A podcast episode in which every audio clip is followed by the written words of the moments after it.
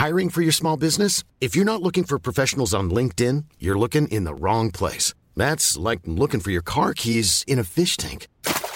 LinkedIn helps you hire professionals you can't find anywhere else, even those who aren't actively searching for a new job but might be open to the perfect role. In a given month, over 70% of LinkedIn users don't even visit other leading job sites. So start looking in the right place. With LinkedIn, you can hire professionals like a professional. Post your free job on linkedin.com slash people today.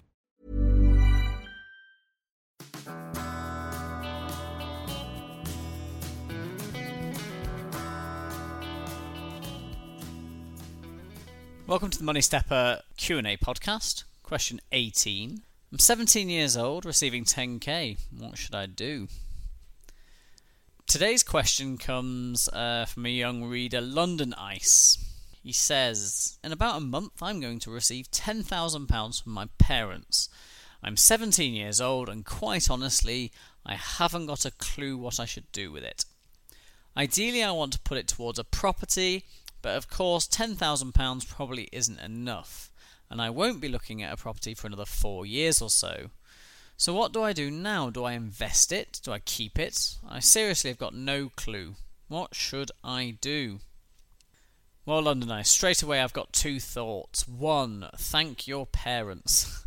this kind of gift puts you massively ahead of most people your age, and it's going to set you up brilliantly for the years ahead.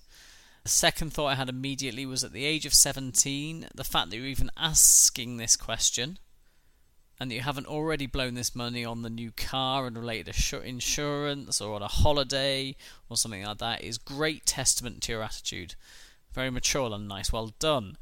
But after that initial feedback, let's get on to your question. Firstly, a quick check. You check that there's no tax due on your gift.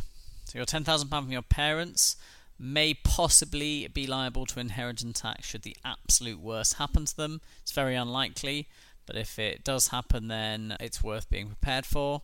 It's best to educate yourself about it and be safe rather than sorry. So check out podcast question five Do I pay tax on gifts? Then you'll need to know what you're going to do with it. So the first thing you should do with it is to try and understand its truly awesome power. Okay? So say you can invest uh, for the long term. And it's not necessarily what I'm suggesting you should do, but I think it's important to know uh, how powerful this is. Say you can invest in the long term at 10%, and inflation over the long term is 3%. Okay, so the money uh, could grow around 7% per annum above inflation. Now, this is incredibly far away for you, but what happens if you put that £10,000 uh, towards retirement?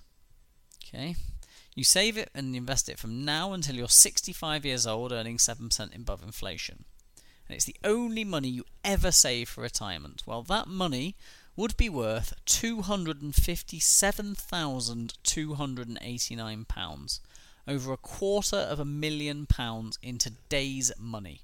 Okay, because we've already considered inflation. That means that you could live off the profits each year, so you just keep taking out 7%. After that, after the age of 65, it'll keep on growing in line with inflation. But you could take out the 7% profits each year and it will provide you with an income of £18,000 for the rest of your life after the age of 65. Okay? So almost twice as much as it's worth now you could have every single year. Now again, I mention all this not because I said thinking that's what you should do. Um, whilst I love saving money for retirement, it's not necessarily the advice that you're going to throw at a 17 year old who's receiving £10,000. But as I say, I want you to understand the sheer power of this £10,000 combined with the awesomeness of compound interest over time. Um, and hopefully that will make you be a little bit more responsible with the cash when you get it. You send your question that ideally you want to put it towards property, but you rightly recognise £10,000 isn't enough and you won't be looking for a property for four years or so very sensible comments. The biggest financial challenge and goal for most young people, most people under 30, is pulling together the savings and building a secure enough financial position to buy a house. We're 18 questions into the Money Stepper Q&A podcast and already 3 of them have been relating on this topic. Clearly the £10,000 won't do it today, but it may help you as a good start towards that goal 4 or 5 years down the line. Now, I followed up with London Ice, and he said that he isn't planning to go to university, but instead he's looking to go uh, full time with an IT technology firm after he finishes sixth form next June. He adds that he has no savings outside of that amount, which is completely expected for a 17 year old, but good to be sure to make sure our answer is accurate. So, your first goal, London Ice, needs to be to build up an emergency fund with some of the money, which might cover any unexpected events that you'll be financially liable for. Now, there might not be many now while you're living at home with your parents um, and you're in sixth form uh, and you're just working at the weekends in IT, but in the future it may increase. So for now, probably keep a thousand pounds of this, maybe, maybe a little bit less uh, for your immediate emergency fund, and you should want to increase that when you go into full-time work and or if you move away from home. Now this amount needs to be kept in a current account so it's immediately liquid. Uh, the best current accounts could only between 3 and 5% annually. Uh, there are some terms and conditions that you'll have to think about, and you may not be eligible for those accounts until you turn 18, but that's something I'll let you research yourself. You then need to think about putting the rest of the money to better use.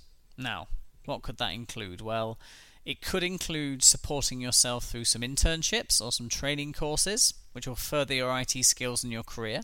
So, essentially, an investment in yourself and an investment in your future career. You could think about investing directly in longer term assets. Could put some money into a market tracking ETF, low cost market tracking ETF, for five to eight years' time, and with the idea that that deposit will grow and will help you towards a house deposit when the time comes. Um, probably be looking at a stocks and shares ISA if you're looking to do that, which again you need to wait until you turn 18 for. The returns will be better, and as long as you're saving over the time frame of five to eight years, that should start to iron out the variance in your returns, which means that you're likely to have more money than you started with when it comes to your house purchase. It's not guaranteed, but with that extra risk comes the extra reward. And the third thing you should think about doing with it, and it pains me to say because it's tough for me to remember because I'm so focused on the maths of maximizing wealth in the long term and accelerating the path to financial freedom and all that good stuff. But it's important for me to remember that you could use a slice of this cash for having fun. Pete Matthew from the Meaningful Money podcast very accurately says that there's three uses for money. You can invest it, you can give it away, or you can spend it. And it's important to remember all three of those. So, I think you should take a slice of this cash and you should put aside a predefined portion you can choose how much, maybe 200, 500 pounds, maybe a little bit more, and create a fun fund. But make sure you use that for something that you'll genuinely enjoy and will create lasting memories. So don't just splash it on a couple of nights out in town where you're buying champagne at the bar, but instead thinking about what you get the most enjoyment out of and what you'll think back on in five, ten years' time and glad you spent that money on that. So that's my advice. First bit of it goes into an emergency fund. The rest of it goes into longer term investments. Could be an investment in yourself, uh, in your career. Could be investing in longer term uh, financial assets, maybe through a stocks and shares ISA when you turn 18, and take part of that out in the very short term to have fun. If anyone agrees or disagrees with my opinions here, my suggestions here, then I'd love to hear from you in the show notes. Moneystepper.com forward slash question 18 and let me know what you think.